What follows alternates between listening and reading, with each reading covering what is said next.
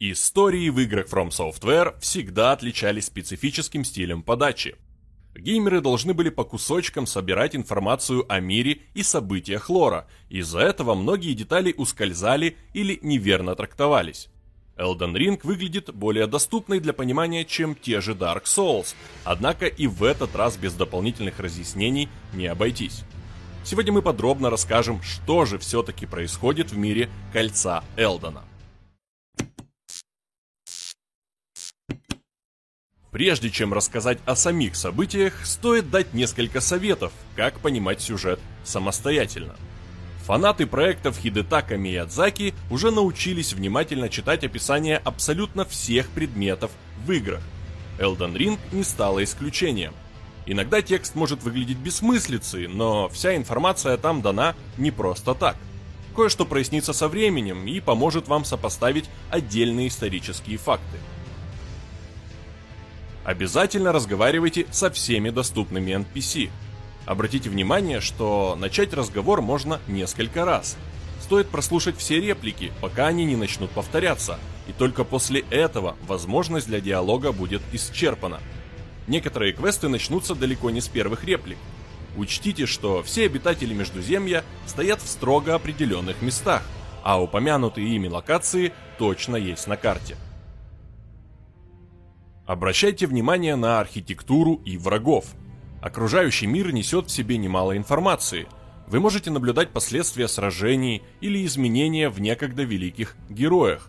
Все это части сюжета, дополняющие общую картину. Помечайте важные места и персонажей. В игре нет журнала задач, а потому вы легко можете пропустить большую часть квестов, каждый из которых открывает значительные сюжетные детали – на карте отмечены некоторые NPC, однако множество мест не имеет обозначений. К счастью, игроки могут оставить метки вручную. Это поможет не запутаться. Ну и напоследок, не поленитесь просмотреть все ролики как в самой игре, так и вышедшие до релиза. В них много предыстории, которую обязательно нужно знать. Ну а если вы не собираетесь проходить Elden Ring в обозримом будущем, то мы расскажем обо всех сюжетных местах, героях и доступных концовках в этой игре прямо сейчас. Но может быть, ты взойдешь на трон.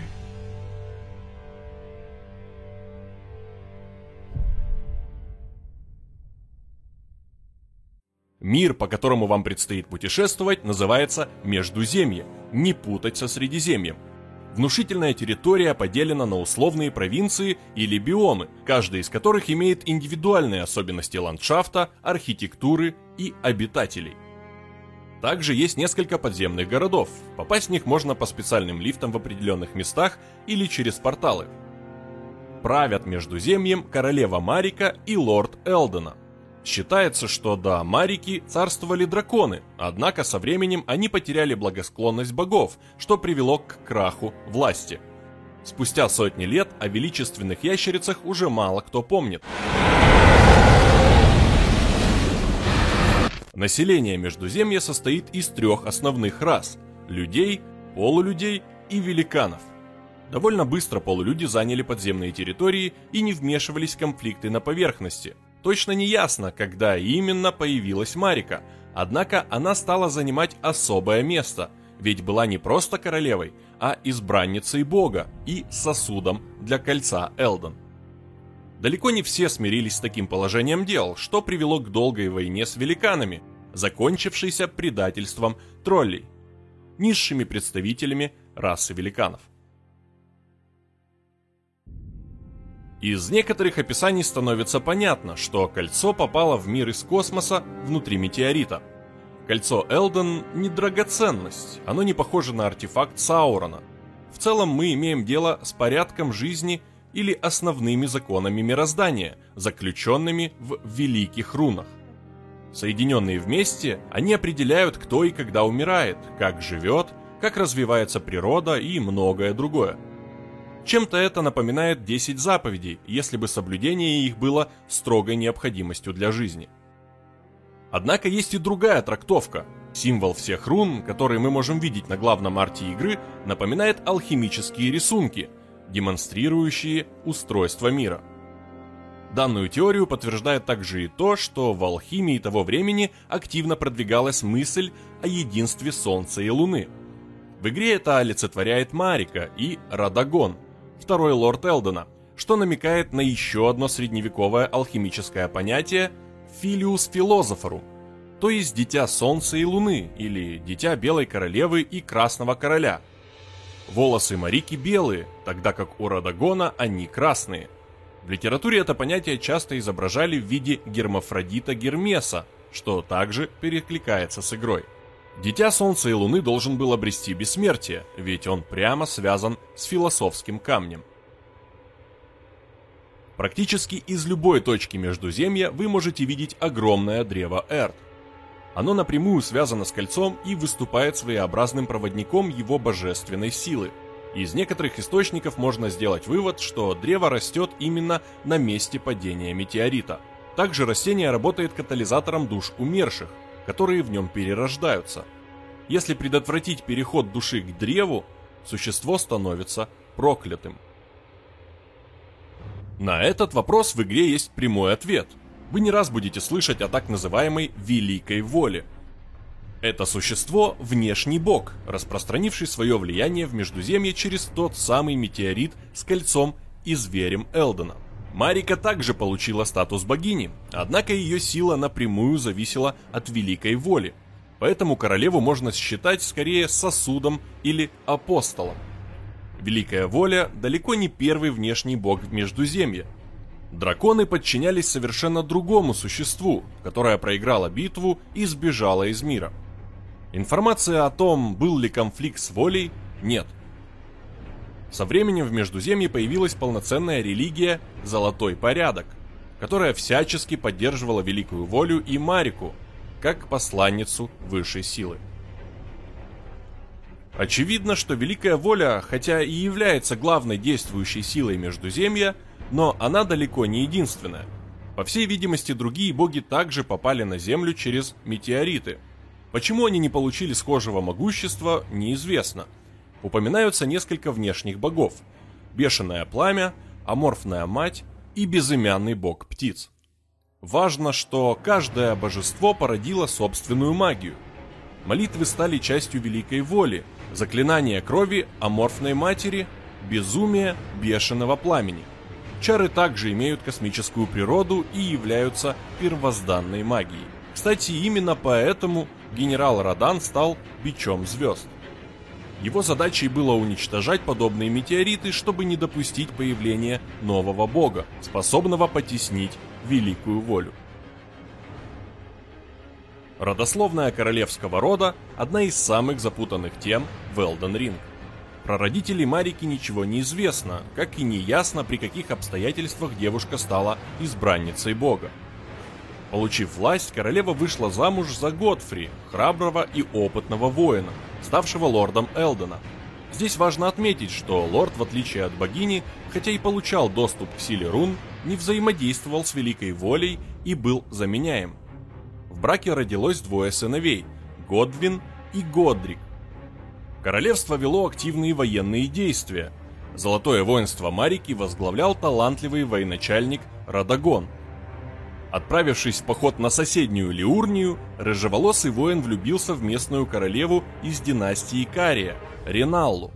Каким-то образом благодаря этому браку наступает мир, а у молодого короля рождается трое детей – Радан, Рикард и Ренни. Несколько лет спустя, точные временные рамки неизвестны, Готфри отправляется на очередную войну, во время которой лишается статуса лорда.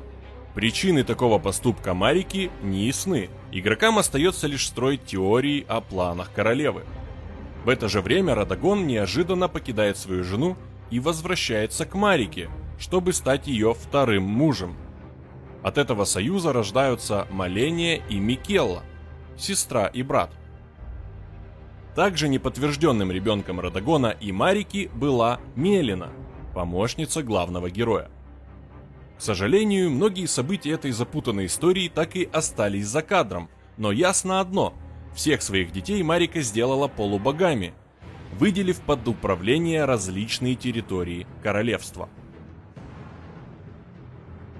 Кроме того, богиня сознательно убрала из кольца руну смерти, сделав тем самым себя и своих родственников бессмертными. Руна досталась сводному брату королевы, Маликету, который поклялся хранить ее, запечатав в собственном мече.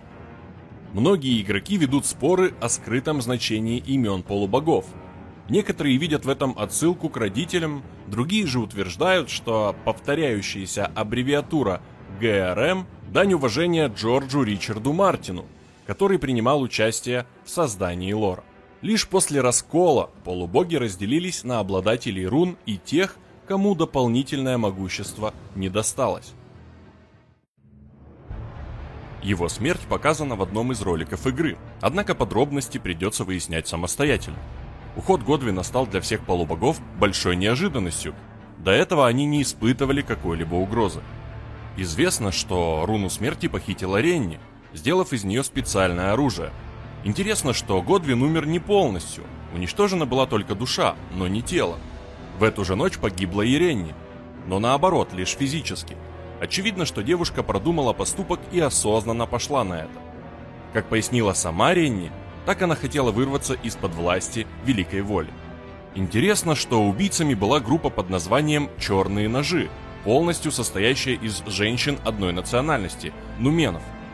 И если вы не в курсе, то королева Марика – представительница этой же национальности. Считается, что после смерти сына Марика разбила кольцо Элден от горя – но в этой теории есть и ряд противоречий. Подобный поступок вряд ли можно назвать импульсивным. В любом случае, именно после Годвина единая власть Марики была разделена между полубогами в виде великих рун, а сама королева пропала.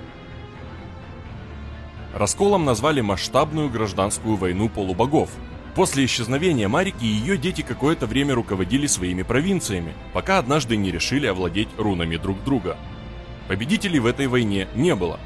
Каждый из обладателей великих рун пострадал либо физически, либо эмоционально, а Единое Королевство стало раздробленным и слабым. Одним из главных сражений раскола стала битва между Маленией и Раданом, после которой целый регион остался отравлен красной гнилью. Неожиданный поворот игры в том, что королева Марика и военачальник, а позднее лорд Элдена Радагон один и тот же человек – Точного объяснения, как это получилось, нет. Также неясно, было ли так с самого начала, или супруги стали единым целым лишь в силу каких-то обстоятельств. В разговоре с черепахой-священником можно узнать, что Марика была все-таки первой, хотя до конца персонаж не уверен. Собирая великие руны, мы попадаем на аудиенцию к двум пальцам, существу, общающемуся с великой волей, Пальцы объясняют, что после соединения кольца герою надо жениться на Марике, которая все еще жива. Ближе к концу игры мы все-таки находим королеву, однако ее тело волшебным образом меняется, превращаясь в мужское, а волосы из светлых становятся рыжими. Сражаться придется именно с Радагоном. Существует теория, что обе личности имеют собственные мысли и убеждения, иногда противоречащие друг другу. Однако в трейлере можно заметить, что при ударах молотом о кольцо Элден, Марика и Радагон постоянно меняются местами, а значит действуют сообща. Вопросы вызывают и дети, родившиеся от инцеста с самим собой. Дочери Налы и Радагона, и Марики, обладала талантом к магии и волшебству, однако совсем не хотела подчиняться великой воле. Сложно сказать, в чем причина такого явного неприятия. Возможно, дело в Марике, которая сделала мать Ренни несчастной, или причины более глубокие. В любом случае, именно Ренни стала катализатором разрушения кольца и последующего раскола. После смерти Годфри девушка убила себя, что привело к разделению руны смерти на две половины. В отличие от Золотого Принца, ведьма сохранила душу, переместив ее в куклу, Игрушка была сделана по образу другой женщины, Ренны.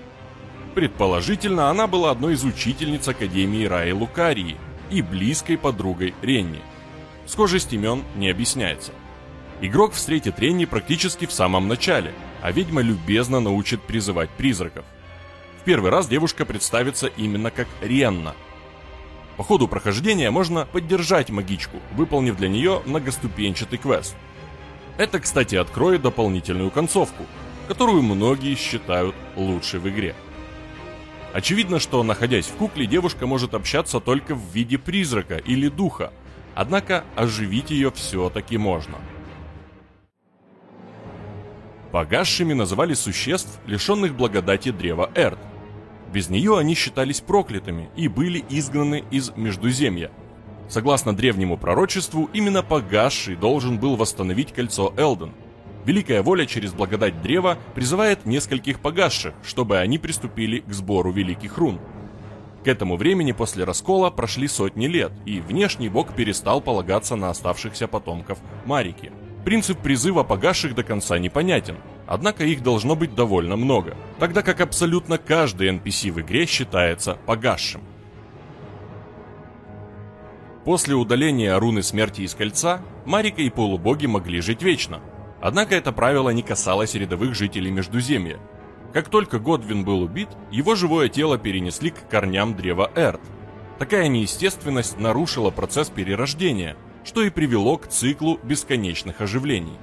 Найдя руну смерти и восстановив кольцо, герой возвращает привычный порядок вещей. Но не все так однозначно, потому что существует и другая трактовка – После удаления руны смерти нормальное течение жизни было нарушено не только для полубогов, но и для абсолютно всех существ, связанных с благодатью. Погасшие к этому не имели никакого отношения, поэтому до призыва Великой Воли умирали как обычно. Лишь после получения частицы древа можно было получить бессмертие. Это, кстати, объясняет, почему полубоги умирают, в отличие от остальных противников. Великая Воля лишила их благодати. В любом случае, возвращение руны смерти в кольцо Элден – важная часть сюжета, после которой цикл должен наконец-то прерваться. На место привычных нам костров из Dark Souls пришли так называемые места благодати, куски корней древа Эрт, сквозь которые пробивается священное вещество. В этих точках герой может повысить уровень, восстановить здоровье и подготовиться к дальнейшим испытаниям. Есть мнение, что через эти места Марика направляет героя для осуществления пророчества, хотя эта теория довольно сомнительна. Древо связано с великой волей, которая хочет восстановить золотой порядок. Именно для этого нужны погасшие, единое кольцо и, собственно, сам лорд Элдона. Свечение благодати указывает примерное направление к следующей великой руне, что также своеобразный способ общения с великой волей долгий период времени, какие бы вы ни принимали решения в квестах, погасший все равно будет выполнять основной замысел внешнего божества. Лишь ближе к концу игры появится возможность выступить против Великой Воли. Два этих существа очень похожи, однако прямые антагонисты.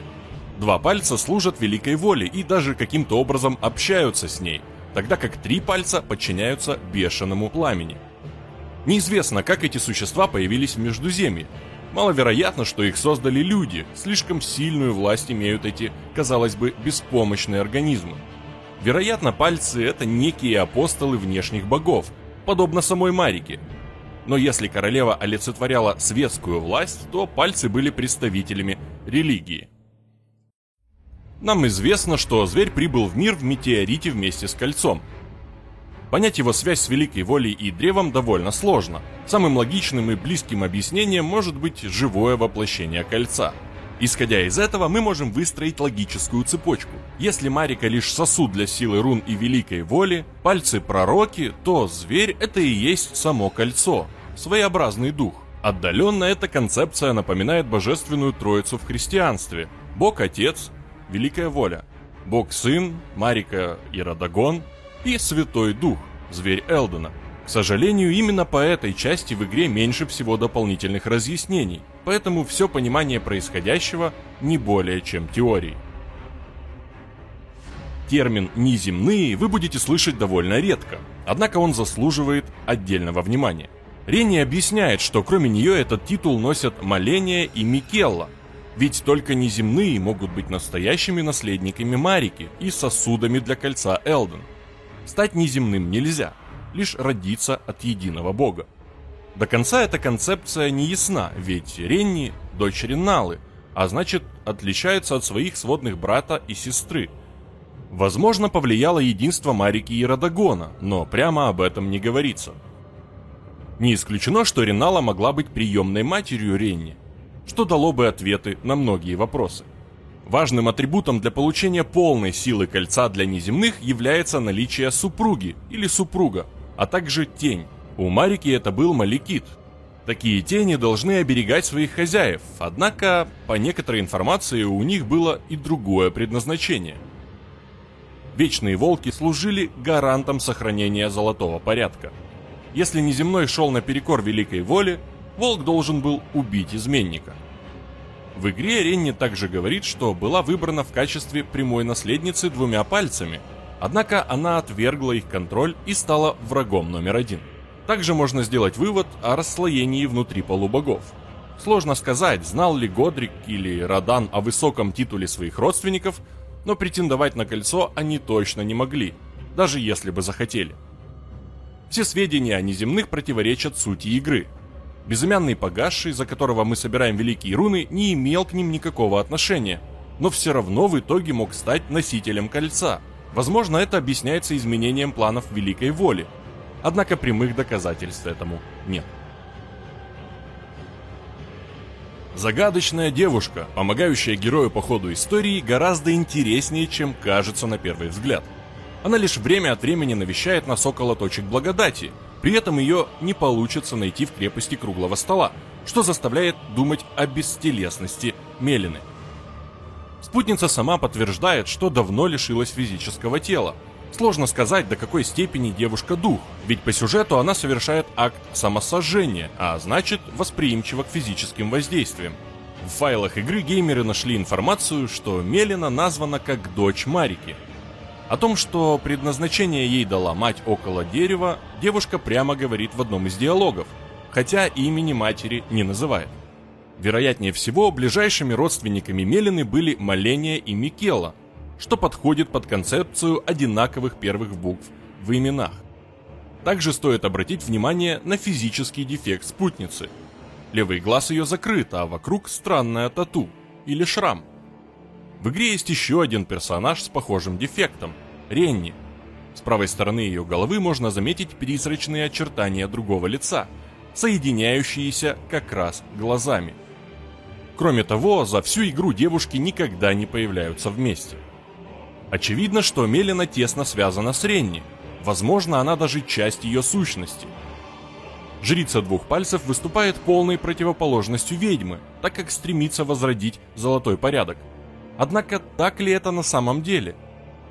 Перед сожжением древа Мелина говорит, что в Междуземье давно требуются радикальные перемены, а обряд с огнем она исполнит, цитата, «наконец-то». Кроме того, Мелина жаждет возвращения смерти. Все эти фразы больше напоминают мировоззрение Ренни, чем идеи двух пальцев. Двойственность девушек можно увидеть в общей концепции. Мелина олицетворяет солнце, тогда как Ренни – луну. Похожее мы уже видели в игре у Марики и Радагона. В одной из концовок Мелина открывает всегда закрытый ранее глаз. Его синий цвет также напоминает Ренни. Остается загадкой, каким образом две девушки сосуществуют. Ведь э, Ренни не погибает после смерти Мелины. Все это может оказаться лишь домыслами, а ведьма с жрицей просто сестры, выбравшие немного разные пути. Есть также и другая безумная теория, согласно которой Мелина – это своеобразная реинкарнация Марики. Королева якобы активно участвовала в поиске нового избранного, ведь недаром в последнем сражении мы бьемся с Радагоном, а не с богиней. Если целью было освободить Марику, зачем с ней сражаться? Возможно, душа королевы имела собственные планы, отдельные от взглядов Радагона – эта теория выглядит не слишком убедительной, так как в плохой концовке, когда герой приводит в мир Междуземья безумие, Марика остается жива, хотя сама королева уничтожена. Этот артефакт оставил колдунья Радагон перед уходом к Марике. Ринала относится к яйцу как к ребенку и говорит, что хочет родить кого-то заново. В яйце также содержится великая руна, отвечающая за перерождение и реинкарнацию – на этот счет версии игроков разделились. Некоторые считают, что таким образом Радагон придумал способ отделиться от Марики после ее смерти. Но есть и другое мнение, что через яйцо должна была переродиться Ренни. Но это маловероятно, так как ведьма принимала активное участие в происходящем и ни разу не упоминала про это самое яйцо. По третьей версии руна позволяла Реннале перерождать своих учениц, добиваясь совершенства. К сожалению, после каждого такого обряда дети становились все глупее, а недостатки не исчезали. Точно можно сказать одно. Ренала не заинтересована в судьбе кольца и распределении власти в королевстве – ведь после сражения она общается с героем и может помочь ему обнулить прокачку. Черный дым из яйца во второй фазе сражения – не что иное, как заклинание Ренни, необходимое для защиты матери от внешних воздействий. Вся вторая часть битвы – одна большая иллюзия, показывающая бывшую колдунью в самом расцвете сил. Концовок в Elden Ring довольно много – Однако основных направлений для завершения истории три. В первом случае погасший становится лордом Элдена и сосудом для кольца. В зависимости от выполненных квестов вы получите разные великие руны, которые сможете вставить в восстановленное кольцо. Вторая концовка считается у игроков плохой. Погасший решает помочь трем пальцам и бешеному пламени, становясь лордом хаоса. В этой концовке древо полностью уничтожено, а над Междуземьем царит безумие. В этом финале за героем начинает охотиться Мелина. Ну и последний, третий вариант – это линия с Ренни, о которой мы говорили ранее. Выполнив поручение ведьмы, вы получите возможность оживить девушку, освободив ее от куклы. По итогу именно Ренни занимает место Марики, как и предсказывали два пальца, Однако колдунья смогла избавиться от влияния великой воли. В этой концовке погасший становится мужем Ренни, а та, в свою очередь, открывает портал для пришельцев из космоса. По идее, этот финал полностью освобождает Междуземье от власти единственного внешнего бога.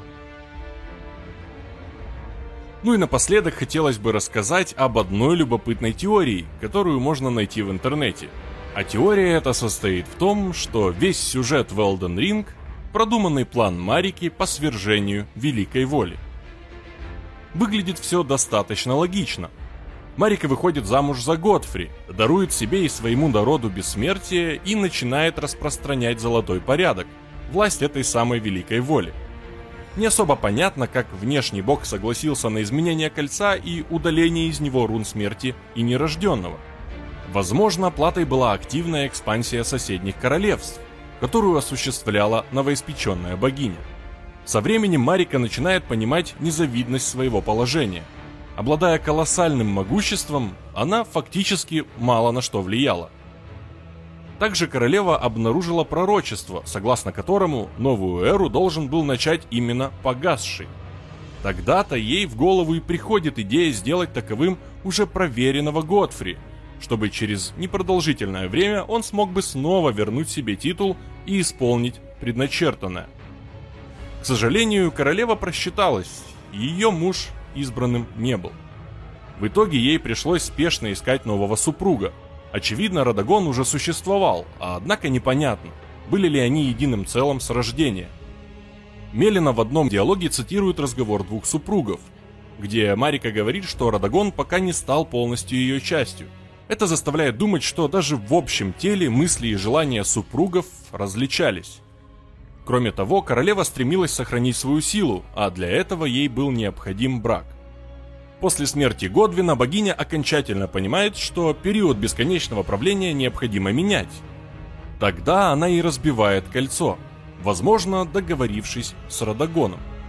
Более того, существует мнение, что Марика активно сотрудничала и с Ренни – став инициатором смерти сына. Раскол серьезно ослабил полубогов, заставив великую волю обратить внимание на погасших, которых со времен Готфри стало в разы больше. Именно тогда в Междумирье и появляется новая действующая сила, которой помогал сам внешний бог. Таким образом, Марика смогла запустить исполнение пророчества и обмануть волю. По итогу погасший собирал новое кольцо Элден, меняя привычный порядок вещей, а полубоги были достаточно ослаблены, чтобы победить их мог даже человек. При неудачных обстоятельствах золотой порядок сохранялся, однако в мир начала возвращаться смертность.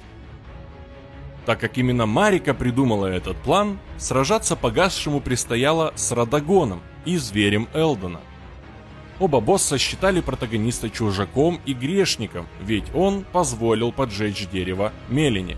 По схожим причинам концовка с Ренни многими считается самой лучшей. Мир не просто меняется, но соприкасается с космосом и с чем-то невиданным, а значит воля больше не сможет диктовать условия. Elden Ring – невероятно большая и сложная для понимания игра. Как в любом хорошем произведении искусства, у нее есть несколько основных идей и смыслов, позволяющих часами дискутировать о том, что хотел сказать автор. Мы постарались ответить на самые главные вопросы по игре. Ну а вы обязательно ставьте лайк этому видео и делитесь своими теориями в комментариях.